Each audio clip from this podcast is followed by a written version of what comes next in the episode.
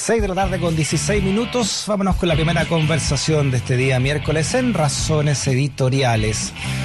La sala del Senado aprobó ayer la extensión del estado de excepción constitucional en el Biobío y también en Araucanía por 15 días. Esta medida se va a prorrogar desde el 30 de junio por otros 15 días en la región de Araucanía y también en las provincias de Arauco y del Biobío. Vamos a hablar este tema con el abogado, doctor en sociología y también académico de la Universidad de Chile, Salvador Millaleo. Salvador, ¿cómo está? Bienvenido a Razones Editoriales. Ahí, Salvador, ¿me escucha, no? Lo veo yo perfectamente en pantalla. Pero parece que no está escuchando Salvador. A ver si retomamos el contacto. Ahora, sí, lo, ahora sí lo escucho. ¿Cómo estás, ¿Cómo estás, Freddy?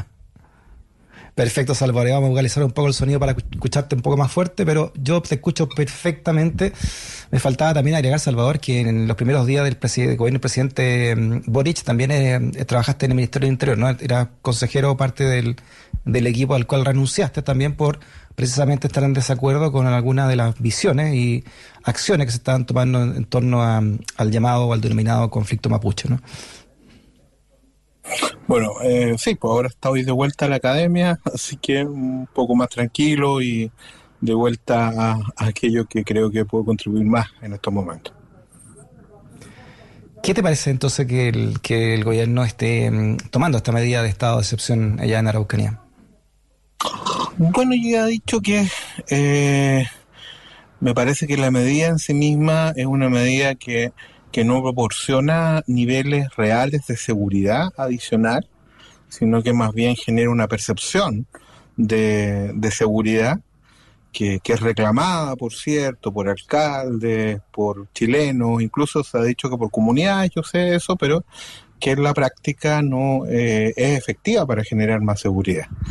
Y que en cambio, en la medida que más amplio sea el estado de excepción, genera un riesgo de desplegar fuerzas que no tienen preparación para control de orden público y que por lo tanto es un riesgo cierto de enfrentamientos, de un uso desproporcionado de la fuerza que puede tener eh, consecuencias bastante fuertes, como lo que pasó en el anterior estado de excepción, que es la muerte de el asesinato de Jordan Yempi, eh, que recién ahora se está empezando a esclarecer, hay recién ahora detenido.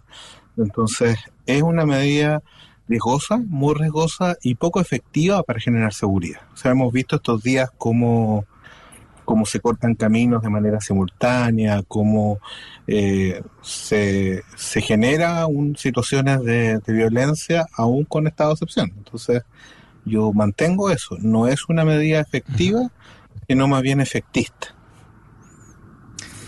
Salvador, una decisión eh, importante, ¿no? Como la de abandonar tu, cargo de asesor en este gobierno, no es, de un, no es de un día para otro, no es por una acción puntual, no me imagino que una seguidilla, pero ¿cuándo, ¿cuándo crees llega el momento? ¿qué, ¿Qué te hace determinar que ya no puedes ser parte de un consejo asesor en esta materia?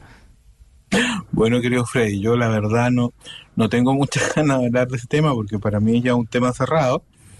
Yo sí puedo decir que yo... Eh, estoy consciente y apoyo eh, al presidente Boric en el sentido que él tiene una visión de que este se trata de un conflicto primariamente político y le tengo los mejores deseos a que precisamente esta visión se pueda concretar. Pero la verdad ya no, no quisiera seguir hablando o hablar, digamos, de, del tema de los motivos concretos de mi renuncia. Eso ya está cerrado, prefiero que miremos el futuro y lo que tenemos por delante, por cierto, es una situación bien compleja en el sur, pero por otra parte esta, lo que se nos viene encima con el plebiscito, que es la campaña, las campañas, digamos, por el apruebo. Creo que la nueva constitución trae muy buenas nuevas para los pueblos originarios.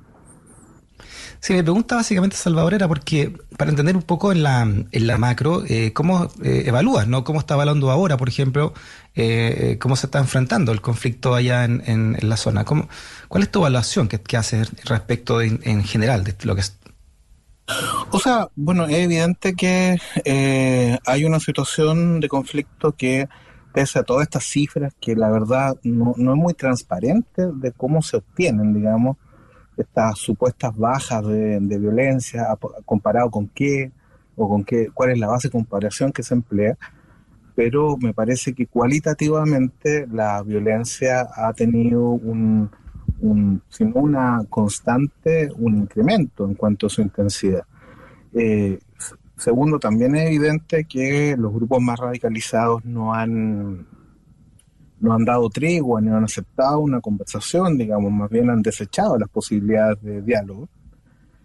Y que por otra parte, los grupos que sí están disponibles a diálogo, los grupos políticos, todavía no vemos, por lo menos no, no es visible, que haya grandes acuerdos con ellos. Entonces, que se esté dialogando con organizaciones políticas mapuche importantes que sí están por una vía de político-institucional. Entonces, eso es lo que, sorprende más, que los grupos más disponibles al diálogo parece que todavía no se estuviera realmente dialogando con ellos. Entonces, eh, mm. como un compás de espera y yo no sé si en definitiva esto, bueno, y así, digamos, tengo la esperanza que algo que pueda cambiar una vez que eh, se apruebe la nueva constitución. Que quizá allí empieza un segundo tiempo que, genere un reordenamiento, pero creo que estamos en stand-by bastante incierto.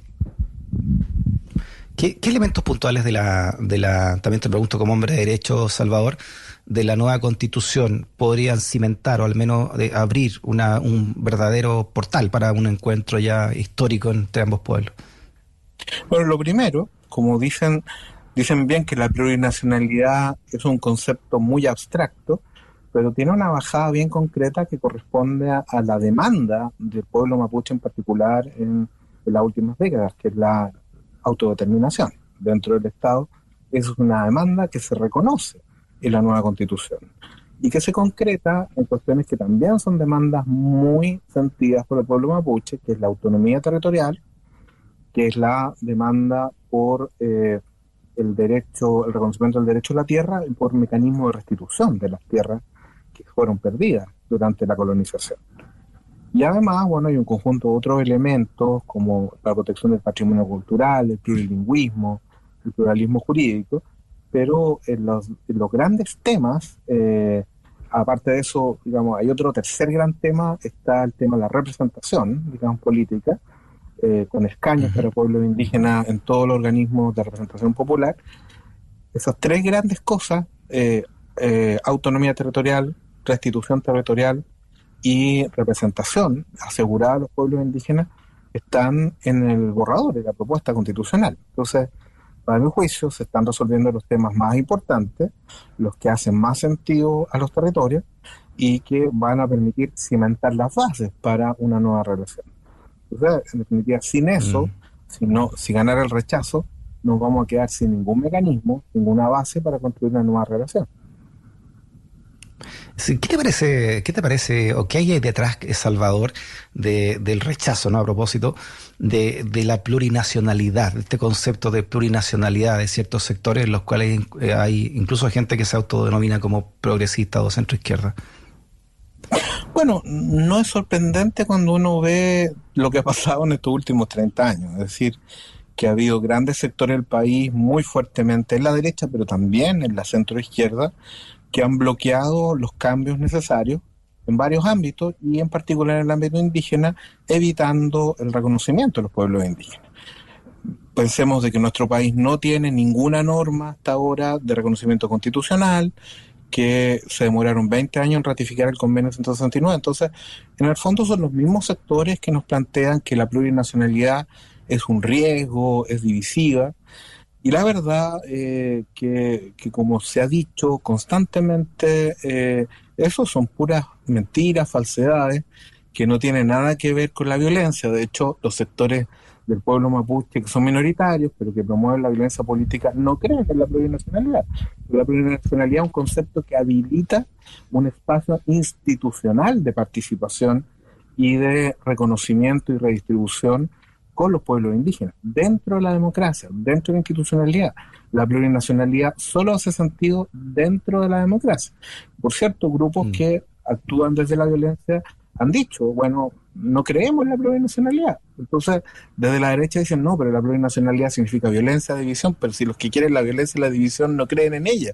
Eh, entonces, eh, es una confusión, es una, digamos, una, un intento por eh, engañar, digamos, eh, y manipular el temor de las personas, y en la misma línea de estos últimos 30 años donde precisamente se evitó una solución mucho más amistosa entre pueblos indígenas y Estado que pudo venir antes, pero que no vino, no ha venido hasta el día de hoy. Entonces, eso es lo que está detrás, en el fondo, mm. puro y siempre miedo, pura y siempre confusión.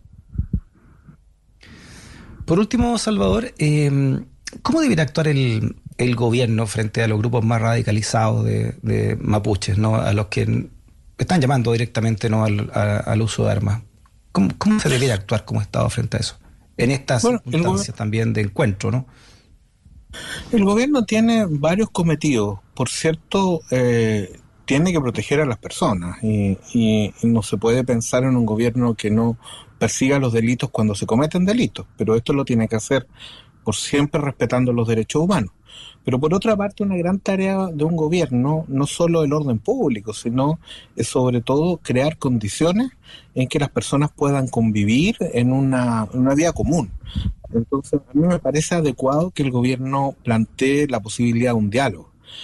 El tema es que eh, tiene que hacerlo en términos realistas, es decir, eh, generar las condiciones para que ese diálogo se produzca y con los que quieran o estén disponibles para hacerlo, no, no simplemente repetir o como un mantra que quieren dialogar cuando los grupos radicalizados le cierran constantemente la puerta. Creo que ese enfoque eh, no, es, eh, no es realista, que lo realista es avanzar con, con, los grupos que mayoritariamente están por la participación institucional y, y por lo tanto viendo que a partir de allí, de generar acuerdos con ellos, eh, la posibilidad de que algunos grupos o partes de grupos que están por la otra vía se desistan de ella y empiecen a dialogar, que esa debería ser como la apuesta, que buscar principalmente e inmediatamente el acuerdo con grupos que no quieren acordar no es realista, sino que esto requiere una construcción política mucho más compleja y por lo tanto habría que avanzar